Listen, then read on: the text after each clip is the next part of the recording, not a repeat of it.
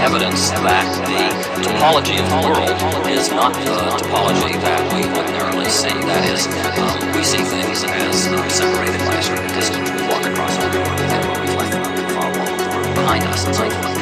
Um, but there's an attempt to say, well, maybe things that from our macroscopic point of view appear to be widely separated